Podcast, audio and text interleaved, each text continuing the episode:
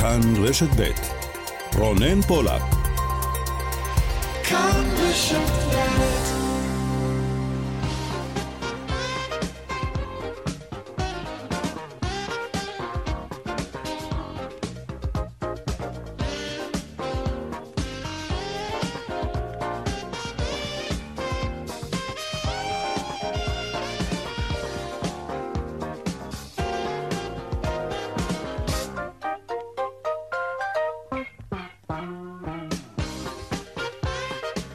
עכשיו אה, ארבע ועוד ארבע דקות וחצי.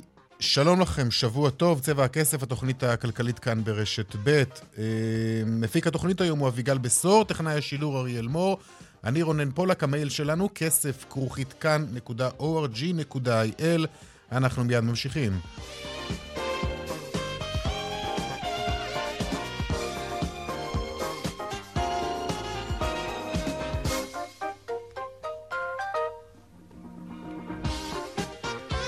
פותחים אה, כרגיל בחותרות צבע הכסף, תוכנית תמ"א 38 תוארך עוד בשנה, כך הודיעה לפני זמן קצר שרת הפנים איילת שקד. אה, זה קורה אחרי שלתוכנית הזאת, העוסקת בחיזוק מבנים מפני רעידת, רעידות אדמה, אה, היה כבר תאריך תפוגה לקראת העברתה מן העולם. שלום, דנה ירקצי, כתבתנו לענייני כלכלה. כן, אה, שלום אה, רונן, שרת הפנים איילת שקד אה, מכנסת מעין תדרוך לכתבים בנושא תמ"א 38, מה קורה עם הדבר הזה, והיא מודיעה שהיא מעריכה את התמ"א בשל... בשנה נוספת מחשש שחלופת שקד, שבאה להחליף למעשה את תמ"א 38, לא תעבור בזמן, גם חקיקת המיסוי שלה לא תעבור בזמן בכנסת עד לאוקטובר 2023, וזאת על מנת לתת לשוק ודאות ותקופת הסתגלות לחלופת החלופה החדשה במקביל לתמ"א. כלומר, היא אומרת, חלופת שקד אה, מוכנה לעבור אה, כבר בשבוע הראשון והשני של המושב הבא בחודש מאי, ותקנות המיסוי בחודש יולי, אבל... אה, כדי לא ליצור מצב שאולי הן לא יעברו, היא מאריכה בשנה וגם מאפשרת, גם לקבלנים ויזמים, אופציה להשתמש בשתי החלופות והתקנות, mm-hmm. והיא אומרת, זוהי הפעם האחרונה כל עוד אני בתפקיד, שהתמ"א תוארך, אה, מודיעה פשוט שתמ"א 38 תוארך בשנה. תוארך בשנה, להחלטה הזאת מן הסתם יש קשר אה, גם לקשיים, בעיקר אולי קשר לקשיים של הקואליציה להעביר את החלופה החדשה בזמן. תודה, דנה ירקצי. תודה. בחודש אה, פברואר הגיע היקף המשכנתאות שלוקחים הרוכשים לרמות שיא, אה, כ-11 מיליארד ורבע שקלים. מנתונים שפרסם היום בנק ישראל עולה כי מדובר בעלייה של 13% לעומת חודש ינואר, ועלייה של יותר מ-54% לעומת התקופה המקבילה אשתקד. היקף המשכנתאות שנלקחו ב-12 חודשים האחרונים מסתכם בכ-130 מיליארד שקלים. בשורה לזוגות הצעירים, לפחות לחלקם, ביום ראשון הבא. תיפתח להרשמה ההגרלה הראשונה של מה שמכונה דירה בהנחה. במסגרתה יוגרלו כעשרת אלפים יחידות דיור בכ-30 יישובים ברחבי הארץ, כפי שאומר מנכ"ל משרד השיכון אביעד פרידמן. לאחר שנתיים שלא היו הגרלות, בשבוע הבא תיפתח ההגרלה הגדולה ביותר שהייתה אי פעם, למעלה מעשרת אלפים יחידות. אז אם אתם זכאים, חפשו ברשת דירה בהנחה והירשמו כדי להצטרף להגרלה הגדולה. בהמשך נדבר כאן בהרחבה עם מנכ"ל משרד השיכון. עד כמה אתם שבעי רצון מהבנק שלכם? סקר שביעות רצון שביצע בנק ישראל מגלה כי סך הכל אתם מרוצים, הן מאתרי האינטרנט של הבנקים והן מהאפליקציות. ממה אתם לא מרוצים? מזמן ההמתנה עד לקבלת שירות מבנקאי בסניף. הנתון הזה הוא הנמוך ביותר בסקר של הפיקוח על הבנקים. הוא מחייב בחינה אה, וגם צעדים לשיפור מצד המערכת הבנקאית. כך אומרים בבנק ישראל. מה עוד מעניין? שימו לב, כמה מכם ממש מגיעים אה, פיזית לסניף. גם הנתון הזה במגמת ירידה, רק 8% ציינו כי זהו האמצעי העיקרי שלהם לתקשר עם הבנק. כפי שאומרת לצבע הכסף, הדס גלס שמעון, אחראית הסברה ופרויקטים מיוחדים במטה הפיקוח על הבנקים. בכוונתנו להמשיך לעקוב ולוודא שהמערכת הבנקאית תשפר את התנהלותה בתחומים בהם עלה בסקר כי שביעות הרצון נמוכה, וכי השירות ללקוחות בכל פלטפורמה אפשרית יהיה איכותי והוגן. המידע הזה למעשה מהווה כלי נוסף עבור משקי הבית בבואם לקבל החלטה ביחס לבנק בו הם מעוניינים לנהל את חשבונם, וכידוע, היום הרבה יותר קל לעבור בנק. זה נכון, ועוד בצבע הכסף בהמשך על המלחמה באוקראינה והשפעותיה על יבוא הסחורות לישראל, ובעיקר על המחירים שנשלם לקראת חג הפסח, וגם, לא הספקנו בשבוע שעבר, נשתדל היום לדבר על שבוע צמצום בזבוז המזון. שימו לב, כרבע מהמזון שאתם קונים, אתם יודעים מה אתם עושים איתו? אתם זורקים אותו לפח. נדבר על כך, וגם הדיווח משוקי הכספים כרגיל לקראת סוף התוכנית, צבע הכסף עד חמש, אנחנו מיד ממשיכים.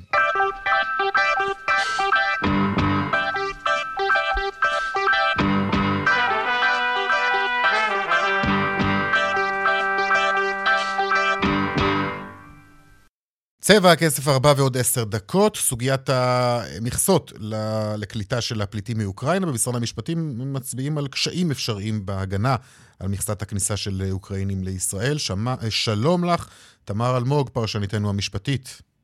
שלום רונן, אחר צהריים טובים. כן, אז מה, מה, אילו קשיים ישנם?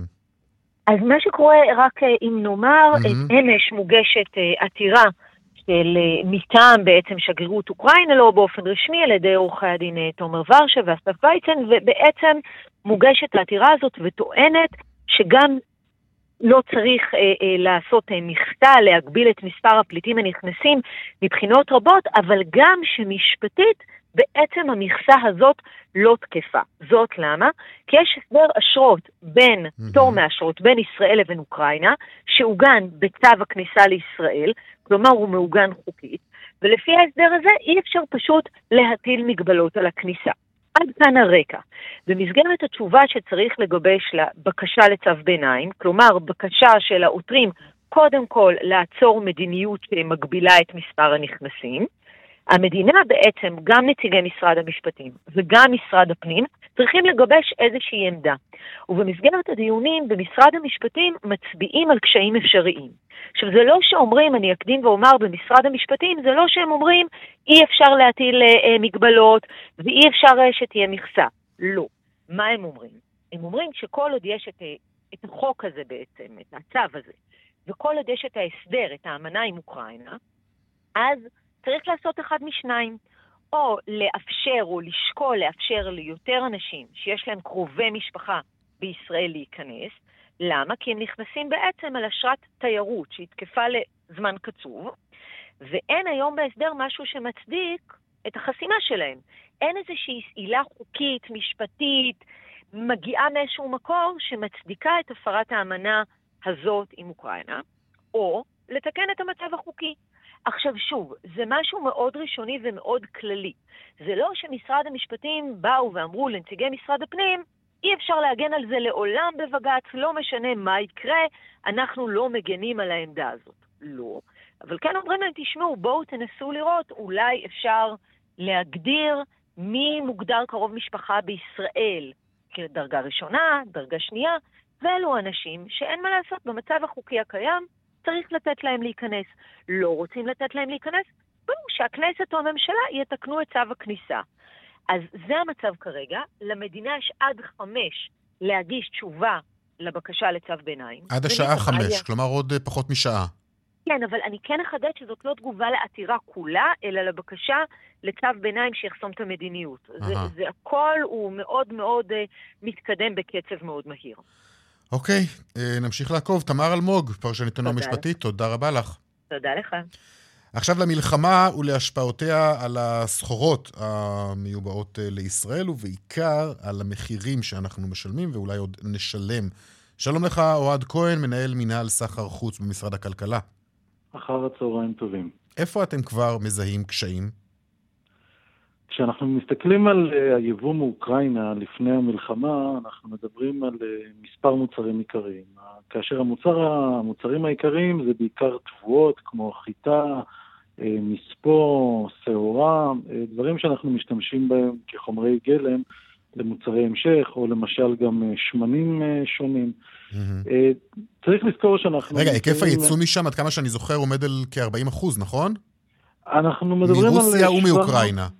אנחנו מדברים על אה, רוסיה ואוקראינה, חיטה ביחד, זה קצת יותר, מ, זה יותר מ-50 אחוז, זה משהו כמו 60-65 אחוז, אבל זה שתי, שתי המדינות, אה, שתי המדינות אה, ביחד.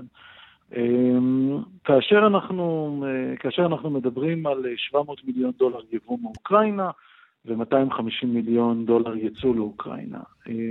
אז אנחנו צריכים לזכור גם שהאירוע התחיל לפני פחות משלושה שבועות, ואולי זה נראה להרבה אנשים כבר כנצח, אבל האירוע הוא יחסית טרי. נכון, אבל תשמע, מה שאנחנו יודעים, ושוחחנו כאן לא מעט גם בשבוע שעבר עם, כן.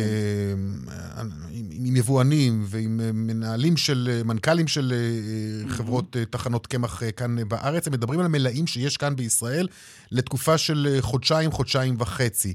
וכאן מדובר בסוג של מערכת שהיא חייבת להיות מתוכננת, וכרגע זה נראה שאין להם באופק על מה לסמוך.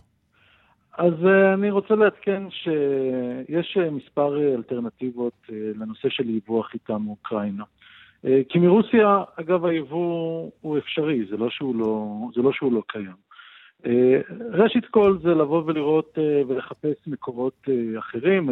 יבוא החיטה היום נעשה על ידי חברות פרטיות, ואנחנו יודעים שהם כבר מנסים לאתר מקורות אחרים.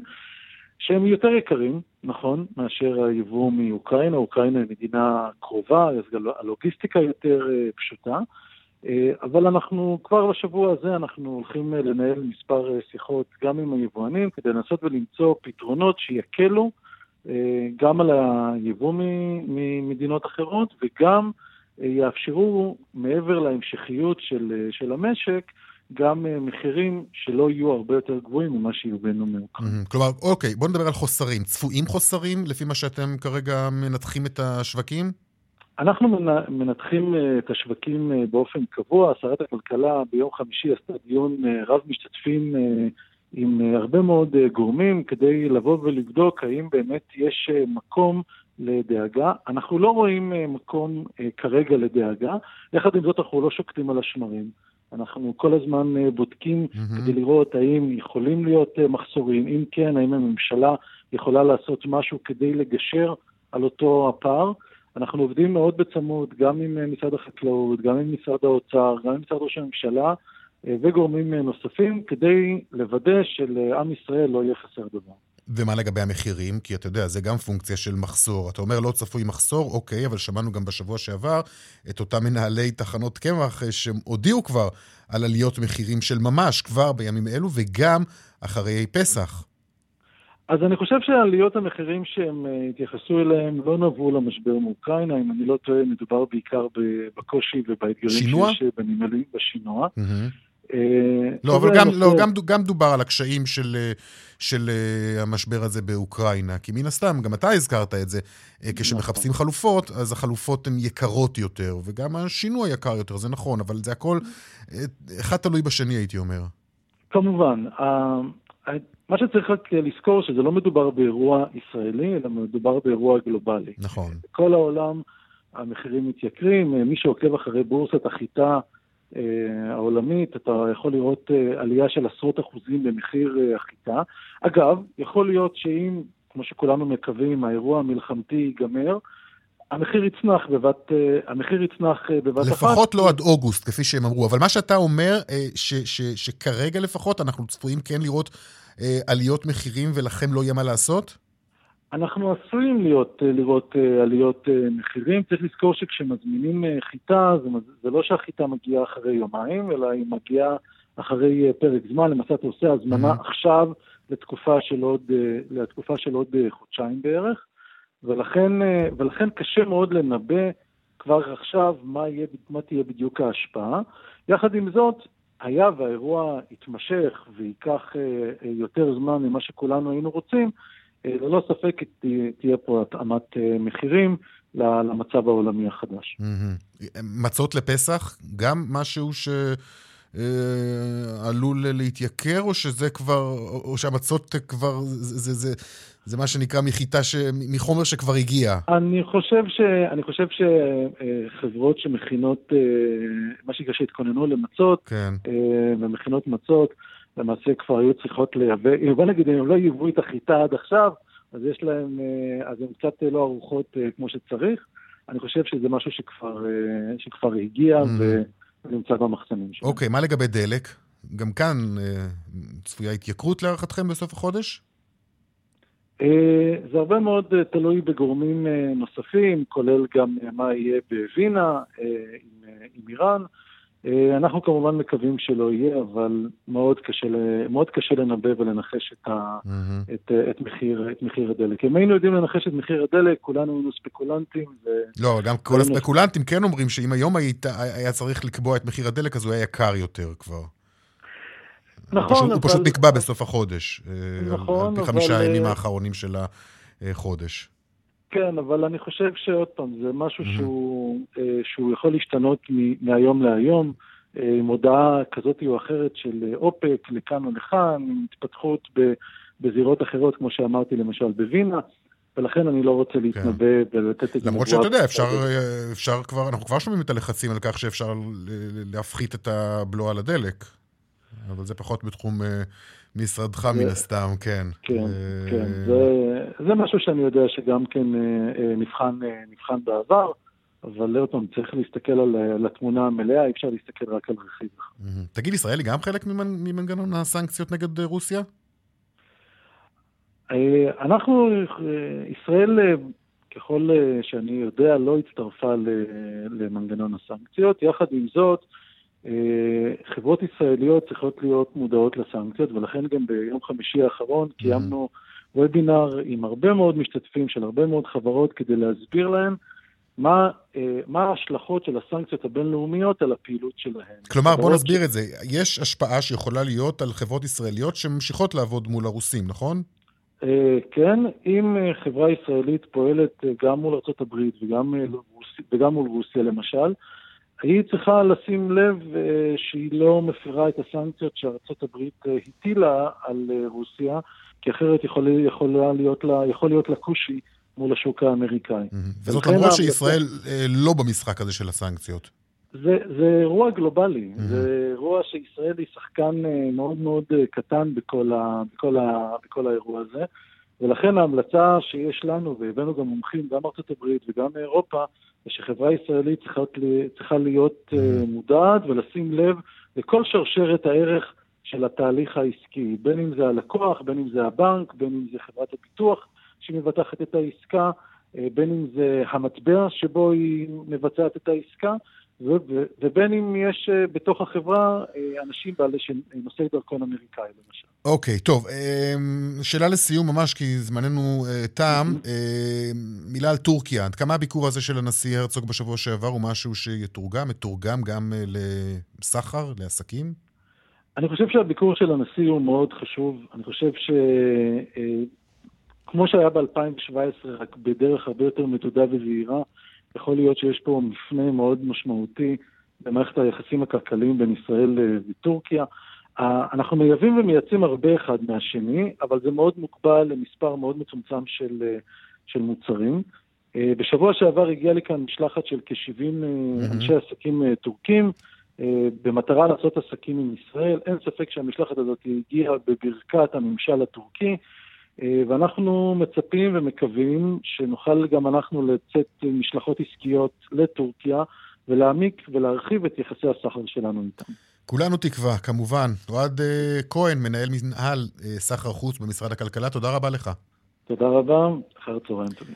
תודה לך. נדל"ן עכשיו, הגרלה בהנחה. בשבוע הבא תיפתח ההרשמה להגרלה הגדולה ביותר אי פעם לזכאים לקבל דירה בהנחה. אלו בעיקר זוגות צעירים ומחוסרי דיור. שלום דנה ירקצי, כתבתנו לענייני כלכלה. שלום רונן, נכון, אז uh, הנה הגרלות חוזרות אחרי תקופה ארוכה שלא שמענו עליהן, הגרלה uh, של עשרת אלפים uh, דירות, uh, דירה בהנחה, זוהי הגרלה uh, ראשונה מתוך שלושים אלף uh, דירות שאמורות להיות מוגרלות בהנחה, היו גם דירות uh, שהן שאריות של המחיר למשתכן, וזה יוצא לדרך ביום ראשון הקרוב, ה-20 למרס, אז תיפתח להרשמה ההגרלה הזאת, uh, במסגרתה uh, יוגרלו יוגרלו כ-10,000 דירות ב-31 יישובים ברחבי הארץ, וצריך להגיד, כ-273 אלף ישראלים רשומים כזכאים אה, כדי להתחרות בהגרלה הזאת על 10,000 יחידות דיור. תבין בכמה מדובר, יהיו הרבה אנשים שככל הנראה לא יזכו ולא יקבלו את ההטבה המשמעותית הזאת, כאשר רק בחודש פברואר נרשם מספר שיא של הנפקות זכאות, כ-6,500 אנשים אה, אה, נמצאו כזכאים לקבל את ההטבה הזאת. ההרשמה תסתיים בתוך עשרה ימים, ביום ג' ה-29 למרס בחצות. תוצאות ההגרלה יימסרו לזוכים שבמה, במהלך חודש אפריל. שוב, כמו שאמרתי, זוהי הגרלה ראשונה. Mm-hmm. יש uh, עוד 20 אלף יחידות דיור שיוגרלו לאורך השנה. אנחנו מדברים על ערים כמו uh, לוד, עכו, אשדוד, דימונה, אופקים. הרשימה עוד ארוכה, אבל גם יש uh, דירות uh, שמוגרלות באזורי הביקוש, כמו למשל בירושלים, ראשון לציון, אשדוד, בני ברק, חיפה, וגם בתל אביב יש כ-160 mm. דירות uh, שיוגרלו. מעניין לי יהיה לדעת מי יהיו... אתה יודע, ברי המזל שיזכו דווקא בערים כמו בתל אביב. Uh, כן, תל אביב, דווקא, את יודעת מה, יש עוד מקומות שאפשר להיות בהם ברי מזל ולזכות, לאו דווקא, בתל אביב. Uh, דנה, תודה, את מוזמנת להישאר איתנו. Uh, אנחנו רוצים לצרף עכשיו לשיחה את מנכ"ל משרד השיכון אביעד פרידמן, שלום לך. שלום לך ולכל המאזינים. 163 יחידות בתל אביב, כן. או, תודה על התיקון, אה, זה חשוב. תגיד, כמה אנשים ייהנו מהאפשרות הזאת לקבל אה, דירה בהנחה?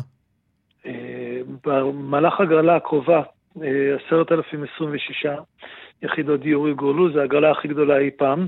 זה אחרי שנתיים שלא היו הגרלות, ואנחנו חוזרים בכל הכוח לנושא הזה. Mm-hmm. הגדנו תחת אה, דירה בהנחה את כל סוגי המבצעים, אה, דיור למשתכן, את אה, דיור מופחת, מחיר מטרה, הכל ביחד נכנס תחת המבצע שנקרא דירה בהנחה. ומה מה, מה, קוראים... סיכו, מה הם סיכויי הזכייה, אם נלך ככה ל... אנחנו מדברים על הגרלות, אז אתה יודע, תמיד בהגרלות צריך גם לתת את סיכויי הזכייה. תראה, במהלך השנה יוגרלו למעלה מ-30 אלף אה, אה, אה, דירות, כאשר אנחנו נותנים פוש מאוד גדול כדי שהמספרים האלה יהיו עוד יותר גדולים. אה, לא כל מי שזכאי ברשימה אה, באמת יירשם. היא דיברה על 273 אלף אנשים, אנחנו בסוף נרשמים להגרלות ספציפיות. יהיו הגרלות שיהיה בהן ביקוש יותר גדול, יהיו הגרלות שיהיה בהן ביקוש פחות גדול, אה, ועדיין השאיפה שכמה שיותר אנשים יזכו בהטבה הזו היא משמעותית מאוד. מה, מה, מה סדר גודל ההטבה? אה, תלוי באיזה מבצעים, יש מקומות של 300 אלף שקל, יש כ-20 אחוז, זה כמובן תלוי באיזה מקום אתה מוגרל, יש הבדל אה, בין מקום למקום. אוקיי, אז איך זה יעבוד בדיוק למי שרוצה להירשם, למי שנרשם? איך זה יעבוד? ייכנסו לאתר משרד השיכון, mm-hmm. תקישו דירה בהנחה, תוציאו תעודת זכאות כמה שיותר מהר. משבוע הבא אה, יתחיל הרישום להגרלות הספציפיות. מי שירצה להירשם באשקלון, או בלוד, או בעכו, או בתל אביב, או בירושלים, יבחר לאיפה הוא רוצה להירשם, יעשה לעצמו את החשבון. אז זהו, כדאי... איך, איך, איך עושים לעצמך, לעצמכם, איך אתה עושה לעצמך באמת את החשבון הזה? כי דיברה למשל דנה על תל אביב, 163 דירות.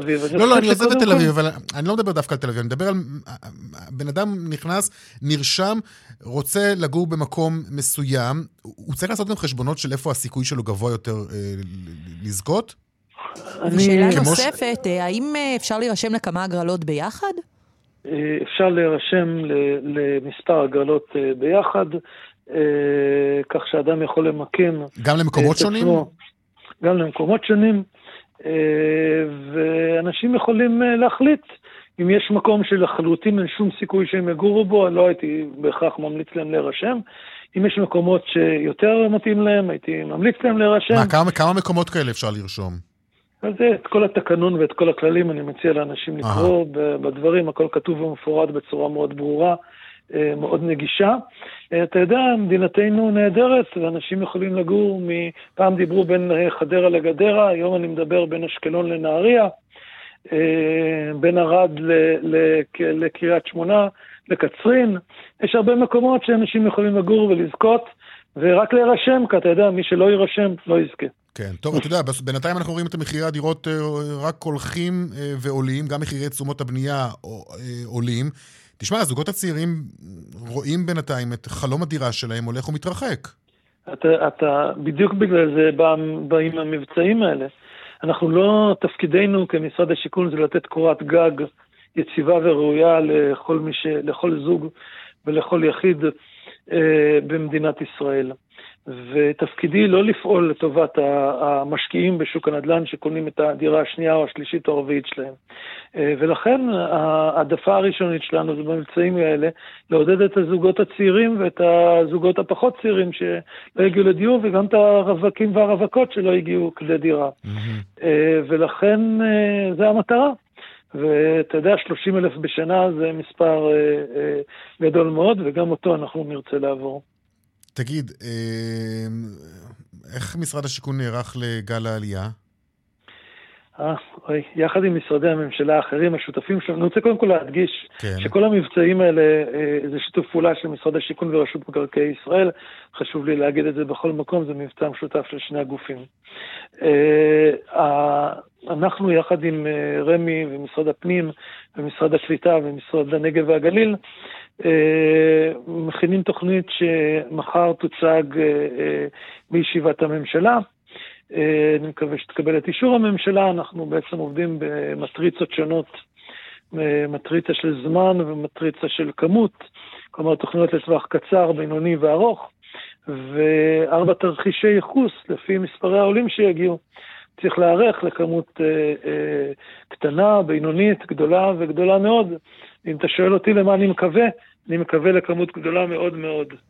Mm-hmm. אדוני המנכ"ל, שאלה, אני לא יודעת אם ראית, אבל לאחרונה, מאז אה, המלחמה בין אוקראינה לרוסיה, אה, קבלנים מקבלים עוד ועוד אה, מכתבים מספקי ברזל, פלדה, בטון להעלאות מחירים בשל הלחימה, הקושי להשיג סחורות. גם מדברים על מחסור ואולי עצירה של פרויקטים, פרויקטים נכון. בגלל הקושי הזה. ועליות המחירים שהם פשוט אה, בעשרות אחוזים. איך אתם נערכים או מתמודדים עם הסיטואציה הזאת, ובכלל, מדד תשומות הבנייה, שאתה יודע, בסופו של יום, מי שישלם על כך זה אנשים שרכשו דירות על הנייר. אז קודם כל, אה, אם תשאלי איך אנחנו מתמודדים עם עליית מוצרי הגלם או עם נושאים אקסוגנים אחרים, התשובה היא שאין לנו דרך להתמודד עם הדבר הזה, אני לא יכול להשפיע לא על המלחמה ולא על אה, שרשרת אה, התעבורה שמעבירה את כל, ה, אה, את, את כל התשומות הבנייה, שזה בעיה. וזו בעיה כלל עולמית, זו לא בעיה ישראלית כפי שניתן לתאר. טוב, בקיצור, הלקח אגב הוא לכל הזוגות הצעירים שכל פעם חיכו בהמלצת משרד השיכון והמומחים, הוא שכל פעם שהם חיכו, המחירים עלו עוד ועוד. אני לא, לא תשמע ממני המלצות ב, אה, אה, לחכות, ההמלצות שלי זה להירשם להגרלות, אה, קודם כל. אה, והתפקיד שלי זה אה, לא להמליץ, התפקיד שלי זה לדאוג שיהיה כמה שיותר היצע וכמה שיותר דירות. אוקיי, זה האתגר הגדול ביותר עבור הממשלה הזאת, אם אתה שואל אותי. אה, כן. סוגיית הדיור, סוגיית כן. הנדל"ן. מה ייחשב הישג בעיניך? בשנה שעברה, יחד עם הרשות למקרקעי ישראל, עם העבודה הנפלאה שעשינו ביחד, ובאמת צריך להגיד לה מילים טובות, mm-hmm. הגענו ל-100 אלף שיווקים. אה, אה, ואז אמרו לי, מה, זה לא חוכמה, בוא נראה כמה חובות תגיעו. השנה הצבנו חובות, זה חובות המכרזים, השנה הצבנו יעד להגיע ל-84 אלף חובות, המספר הכי גבוה אי פעם, ולשם אני רוצה להגיע. אוקיי, מנכ"ל משרד השיכון אביעד אה, פרידמן, תודה רבה לך. ואני כן. מבקש מכל מי ששומע אותי, והוא, או בני ביתו, או אחיו, או אחותו, לכו להירשם. או מי שהילדים כן. שלו, לכו להירשם, כי מי כן. שלא יירשם לא יזכה. Uh, כמובן. טוב, צריך לזכור, הזכות היא uh, לקבל דירה בהנחה ולא לקבל דירה, כי יש כאלה שאתה יודע, עוד יחשבו שמחלקים דירות, uh, זה לא המצב. לא, לא, לא מחלקים דירות. מנכ"ל משרד השיכון אביעד פרידמן, תודה רבה לך. תודה. תודה גם לך, דנה ירקצי, כתבתנו. תודה רבה.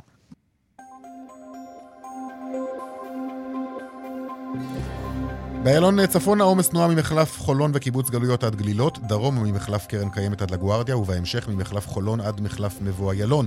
בדרך 6 דרומה עמוס ממחלף עין תות עד מחלף עירון, וממחלף מאחז עד מחלף בית קמה, צפונה ממחלף נשרים עד בן שמן, ובהמשך ממחלף קסם עד מחלף אייל. דיווחים נוספים בכאן מוקד התנועה, כוכבית 9550, ובאתר שלנו.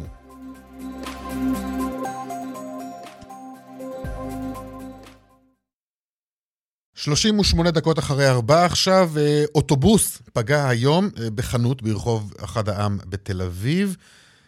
שלום עופר חלפון כתבנו, מה קרה שם בדיוק? שלום רונן, כן, אה, תאונה שבה אוטובוס מאבד שליטה ברחוב אחד העם, מתחת למגדל שלום, מקום שבדרך כלל הומה אדם, אתה יודע, זה רחוב, זה מקום שהרבה אנשים מסתובבים שם גם על, על המדרכה. אה, נהג האוטובוס, שהוא לא נוהג הרבה זמן על האוטובוס, כך הבנו ממנו, בערך כמה שבועות מאז שהוא קיבל, מאז שהוא קיבל את הרישיון אה, לעבוד אה, על הקו, אה, מאבד שליטה כשהוא פונה שמאלה אה, לכיוון אה, רחוב אחד העם, הוא פוגע במדרכה. אה, ומהמדרכה הוא, הוא שועט אה, לצד השני של הכביש, פוגע בחנות בגדים של פולגת, פוגע שם בוויטרינה, במזל, אה, אנשים לא היו שם סמוך למקום הפגיעה, מה שכן נפצעו באורח קל שני נושאי שני נושא אוטובוס, אה, עובדת בחנות ועוד עובר אורח שעבר שם, שוב, מדובר בפציעות, בפציעות קלות, mm-hmm. ואנחנו נשמע עכשיו את הנהג, תפסנו אותו כמה רגעים אחרי שהוא תושאל על ידי המשטרה. זה מה חזק? הוא לא. כן, בצד השני ברח לי. חובבתי אותו, הלך לי לפה. התבלבלתי, לחצתי בגז היום. הוא התבלבל, לחץ על הגז בטעות אה, במקום על הברקס כשהוא עשה את הסיבוב שם. אה, כן. טוב, סיפור שמסתיים בהחלט בסופו של דבר עם פציעות קלות אה, בלבד, אבל עם נזק שם לחנויות.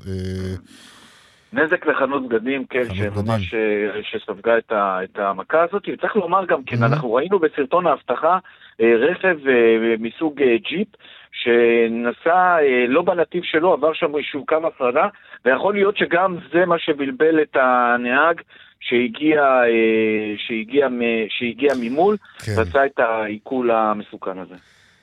אה, עופר חלפון, תודה לך. תודה, רונן. בעל חנויות, חנויות סלולר, הוא חשוד שעשה מה שכל ישראלי בעצם עושה באילת. העניין הוא שהוא עשה את זה במיליונים, כלומר הוא רשם טלפונים סלולריים בחנות באילת, שם, אתם יודעים, יש 0% אה, מע"מ, ומיד אחר כך הוא העביר את הסחורה לחנויות שלו בגבעתיים. זה כמובן מותר כשאנחנו עושים את זה עם טלפון אה, אחד שאנחנו קונים באילת, אבל הוא עשה מזה עסק של ממש. שלום לך כתבנו אסף פוזיילוב. כן, השיטה פשוטה מאוד, הוא מסתבר, על פי מע"מ, שווה מיליונים. כל מה שצריך זה חנות באילת וחנות במקום אחר. כך על פי חשד פעל בעל חנות סלולר באילת, גיא ליסבונה. החנות שלו באילת הייתה תחת חקירה סמויה במשך חודשים של מכס ומע"מ תל אביב ואילת. מהחקירה עלה שבעל החנות ועובדיו מספקים סחורה באופן שיטתי לחנות באילת, ואחרי שקיבלו אישור על הכנסת סחורה לאזור סחר חופשי, שזה אילת עם אפס מע"מ והוצאת אה, חשבוניות מס כוזבות, הם הוציאו אותה באותו היום לחנות בגבעתיים. הנה שרון ינוביץ', הסנגורית שלו. הלקוח שלי אה, שוחרר ממעצר עוד באותו יום. אה, על אף שהמכס והמע"מ ביקשו שישה ימים, השופט שראה את הראיות התרשם שזה לא הסיפור שהמכס מספרים. הם שחררו אותו באותו יום, הוא עומד לרשותם להמשך החקירה. אני מאמינה שבהמשך יראו שההר הוליד לא רק עכבר, אלא ממש אה, אה, עכברון. במסגרת החקירה הזאת אפילו נתפס עובד של החברה כשהוא יוצא מאילת עם 15 אייפונים וסכום כסף במזומן, בלי תעודת משלוח או חשבונית שתראה שמדובר במע"מ אפס. בעל החנות mm-hmm. שוחרר למעצר בית של שישה ימים. תודה, אה, אסף פוזיילוב. עכשיו נדבר על בזבוז מזון. זה נושא שאנחנו עוסקים בו כאן לא מעט, זה כמובן נושא סביבתי חשוב, אבל אם הוא לא בא לך באופן טבעי מהמקום הסביבתי, אז תחשבו על הכסף שאתם זורקים, כן, ממש, זורקים מדי שבוע כמעט על מזון שהולך לפח. שלום, דוקטור מיכל ביטרמן, מנכ"לית ומייסדת TNS ישראל, שלום. שלום, אחר צהריים טובים. שבוע צמצום בזבוז המזון, מה זה? זה שבוע שיזמנו בשביל להעלות את המודעות לנושא של בזבוז מזון בישראל. ולדבר עם אנשים על זה שבזבוז מזון זה, זו תופעה מאוד uh, גדולה, עם Mhm. השלכות uh, גבוהות, ושיש אלטרנטיבות למנוע אותה. כן, טוב, שבוע הבזבוז זה כמובן שבוע, אבל אנחנו מבזבזים וזורקים לפח כל השנה. בדיוק. תגידי, בדיוק. כמה אנחנו זורקים? בממוצע כל אחד מאיתנו זורק רבע ממה שאנחנו קונים. או-אה. ברמה הגלובלית אנחנו מבזבזים שליש ממה שהמערכת מייצרת. זאת אומרת שאנחנו, רבע מכל אה, קנייה שלנו הולך פשוט, הולך לפח, כשצריך לזכור שהמזון שאנחנו זורקים, לפחות חצי ממנו, הוא מזון שהיה טוב לחלוטין למאכל. זאת אומרת שביום שהשלחנו אותו, הוא עדיין היה טוב, טרי, מזין, ולא הייתה שום בעיה לאכול אותו אה, באותו הרגע שהוא הושלך לפח. אז למה זרקנו אותו? כי מה? כי יש חדש? המון סיבות, אבל קודם כל זה מתחיל מזה שיש חוסר מודעות. בסקר אה, שערכנו גילינו שהציבור עדיין לא מודע לכמות שהוא מבזבז. רוב האנשים יודעים שיש בזבוז, אבל, והם מאוד מוטרדים מזה אגב, אבל הם לא יודעים שהם אלו שמבזבזים. אה, 83% מהאוכלוסייה חושבים שהם מבזבזים כמות אפסית עד 10%, שזה כמובן לא נכון. אה, אז זה מתחיל בזה שאנחנו לא מודעים, וכמויות מצטברות להן אט-אט מ... מה, מה בעיקר? מה בעיקר זורקים? פירות וירקות. אנחנו בעיקר זורקים פירות וירקות. ומוצרי חלב גם? מוצרי חלב אנחנו זורקים בערך 7-8 אחוז מהתוצרת בממוצע, אבל ירקות ופירות זה בין אה, 30 אחוז ל-35 אחוז ממה שאנחנו. זורקים בבית, זה המון. באמת עכשיו המון. תחשבו על זה שפירות וירקות, גם כל המשאבים הסביבתיים שהלכו לגדל, אבל גם כמה זה יקר. יש משפחות שלא לא קונות פירות בגלל שזה מאוד מאוד יקר. אז השאלה, האם אנחנו באמת משתמשים ב- בתבונה במשאב הזה? מהמם. אולי אנחנו אומרים לעצמנו כשאנחנו הולכים לקנות, בוא נקנה פירות וירקות כי זה בריא, זה חשוב ונאכל, ואז אנחנו מגיעים הביתה ובסוף אנחנו הולכים על המאכלים הפחות בריאים, וכל הירקות נש... נשארים עדיין אה, ב... במגירות, לא? וגם בכלל, זה נראה לנו הרבה פעמים אה, שזה נראה קצת פחות טוב אחרי כמה ימים, לא, אנחנו לא משתמשים בזה במשהו אחר, למשל, אנחנו יכולים להשתמש בזה כרוטב, או כמצע לעוגה, או משהו אחר שהוא לא חייב את הטריות 100%. אה, הרבה פעמים אנחנו לא זוכרים את המחיר שזה עלה, כמו כשהיינו בסופר והיינו מאוד חסכניים, ובכלל, רואים גם על ילדים שיש אה, תרבות שפע. אה, שנוצרת הרבה פעמים בגלל שילדים לא ניסו לגדל אף פעם שום פרי ושום ירק, וחושבים שתמיד אפשר לקחת עוד מהסופר ולקנות עוד, ולכן נורא קל להם לזרוק. אז רואים שהרבה מהפינוק מגיע גם מהדור הצעיר. תגידי, איך אנחנו שנים הרגלים בעצם? אה, אני מודה, אצלי בבית אני מאוד מתקשה, למרות שאני רואה איך בכל שבוע באמת אה, מעדני חלב וגם ירקות, כן, הולכים לפח, אני מודה. אני חושבת ואני כן רוצה לשנות את ההרגלים האלו. אז, אז, אז קודם כל המפתח הוא באמת במודעות ולדעת שיש לזה מחיר כבד אישי גם, אז לכן אה, כדאי לעשות את זה בשביל עצמנו קודם כל, אה, ובשביל המחיר שאנחנו משלמים. אני חושבת שלאמץ כמה פרקטיקות, קודם כל באמת הנושא של מה שדיברנו על פירות ירקות, להיות יצירתיים באופן כללי עם שאריות ולבשל איתם. דבר שני, לדבר עם הילדים, לשלב אותם בתוך הפרקטיקות. אני חייבת להגיד שנושא תאריכי התפוגה Hmm. הוא נושא גם מאוד חם. שאלת מה הסיבות המרכזיות להשלכה. אנחנו המון פעמים חוששים מתאריכי תפוגה וגם לא מבינים אותם. אנחנו לא ממש משקיעים בלקרוא, א- לא יודעים אוקיי, אז שעדיף בואי תגידי לשימוש לי, עד. ראיתי מעדן חלב עכשיו שתאריך התפוגה שלו היה אתמול, לפח? אני אגיד את זה אחרת. אני לא יכולה להמליץ פה בשידור על משהו שלא חוקי לאכול אחרי תאריך התפוגה. אם- אוקיי. אם כי הרבה אומרים שאין שום בעיה עם תאריך התפוגה וזה לא באמת ואפשר להריח ולהשתמש בכל החושים. אבל אני אומרת עוד לפני שזה מגיע לתאריך התפוגה, שימו לב קודם כל שזה באמת תאריך התפוגה ולא עדיף לשימוש עד. אם כתוב עדיף לשימוש עד אין שום בעיה להשתמש בזה. זה עדיין אומר שזה מותר לשימוש וצריך רק להריח ולבדוק. דבר שני, לראות שאתם לא מסתכלים על כל מיני תאריכים אחרים, כמו תאריך ייצור, תאריך הפקה ודברים שמבלבלים אותנו. אה, וגם באמת להשתמש, אה, להשתמש בתבונה, אה, קוראים לזה פיפו. first in, first out, מה שנכנס קודם להשתמש בו, נכון. לשים מאחורה את הדברים, כן שנייה להשקיע סדר בארונות. יש המון פתרונות, גם ענייני אחסון, איך אנחנו מאחסנים את הדברים ושומרים על אורח חיים אה, ארוכים יותר על המדף. בסופו של דבר, אנחנו רואים במחקרים ובהמון פגישות עם אנשים שמדובר על שינוי הרגלים מאוד קטנים שעושים אפקט עצום. שמצטבר לכדי כמויות אה, עצומות שאנחנו בסוף אה, לא מבזבזים, אבל אני רוצה לתת עוד, עוד כיוון, כן. איפה אנחנו משקיעים את הכסף שלנו. זה לא רק באיך אנחנו מתנהלים עם המזון, אלא האם אנחנו קונים בסופר שבו יש תמחור דינמי. מכירה לקראת פג תוקף ומחיר מוזל. שם אני אומרת, תשקיעו את הכסף שלכם, תתמרצו את הסופר לעשות את זה. איפה אנחנו קונים את הירקות שיש גם את הפירות הקצת קטנים, קצת גדולים, מה שנקרא המיוחדים. ואנחנו נותנים להם איתות חיובי, תביאו את הפירות והירקות האלה. וככה אנחנו ניצור אה, מערכת אוקיי. אה, הרבה יותר נכונה. רק לסיום, אם. את יכולה בתשובה קצרה, אני לא זוכר, יכול להיות שהזכרת את זה ולא שמתי לב, על כמה כסף מדובר? אמרת כמה אנחנו זורקים. מדובר על אלפי שקלים. אלפי שקלים זה בין 3,000 שקל, וזה יכול להגיע גם במשפחות מסוימות גם עד 10,000 בשנה. שקל. זה בשנה, כן, זה תלוי, אה, בהחלט. זה תלוי באיך אנחנו משתמשים הנה, בנתון. אה, המון כסף, אה, שימו לב לזה. אתם נלחמים על מחירי הפסטה, זה חשוב כמובן, אבל פה, הנה, אתם יכולים לחסוך הרבה יותר בפעולות מאוד קטנות שאתם יכולים לבצע. לחלוטין. תודה רבה לך, דוקטור מיכל. ביטרמן, מנכ"לית ומייסדת TNS ישראל. תודה. תודה, תודה.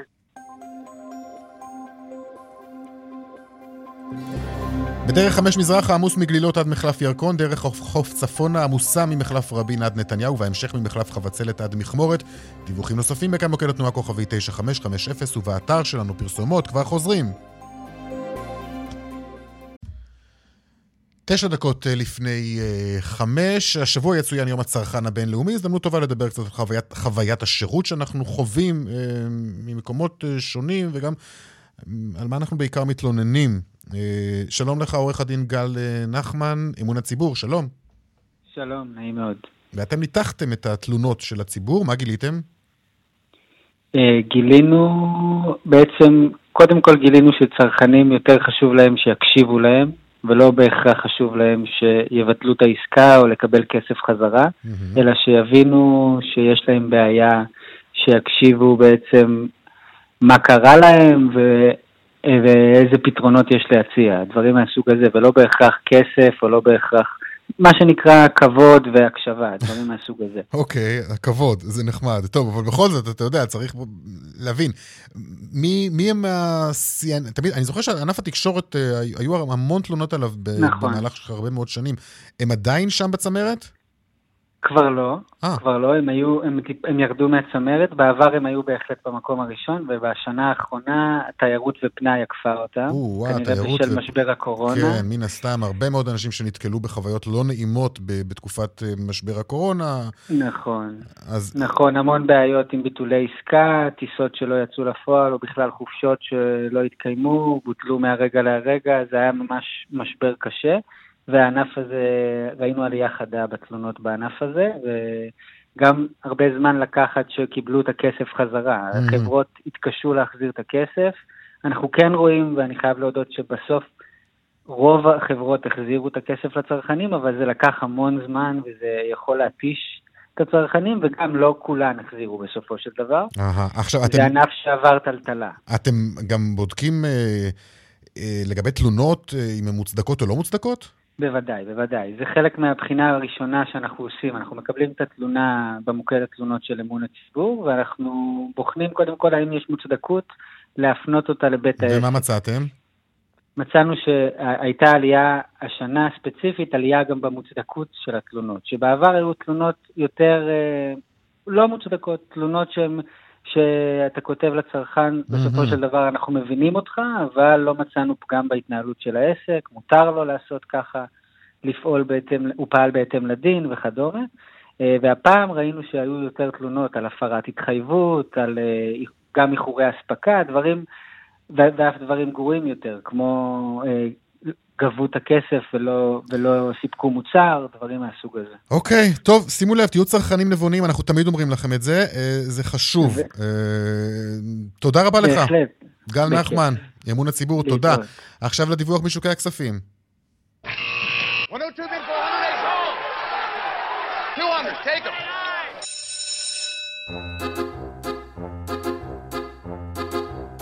שלום רונן מנחם, כלכלן ראשי, מזרחי טפחות, מה קורה היום? שלום רונן. עוד אה, יום אדום בתל אביב היום, לאחר עוד סוף שבוע של ירידות אה, בשוקי חו"ל. תל אביב 35 ותל אביב 90 ירדו שניהם בין אחוז אחד וחמש עשיריות לאחוז אחד ושש עשיריות.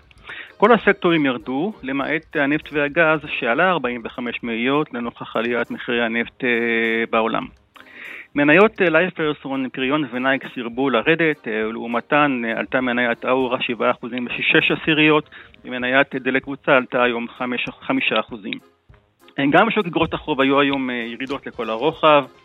טלבון שקלי ירד 24 מאיות, וטלבון צמוד ירד פחות 9 מאיות. ולסיום, ביום שישי, שער השקל דולר, 3 שקלים 26 אגורות ו-4 עשיריות, פיחות של כשתי עשיריות. ערב טוב. ערב טוב, תודה. רונן מנחם, צבע הכסף. סיימנו, הפיק את התוכנית היום אביגל בסוד, טכנאי השידור אריאל מור, תודה גם לשמעון דוקרקר על דיווחי התנועה, אהוד כהן. אני רונן פולק, תודה לכם על ההאזנה. תוכנית נוספת של צבע הכסף, כרגיל, מחר בארבע. ערב טוב שיהיה לכם. להתראות. ביי.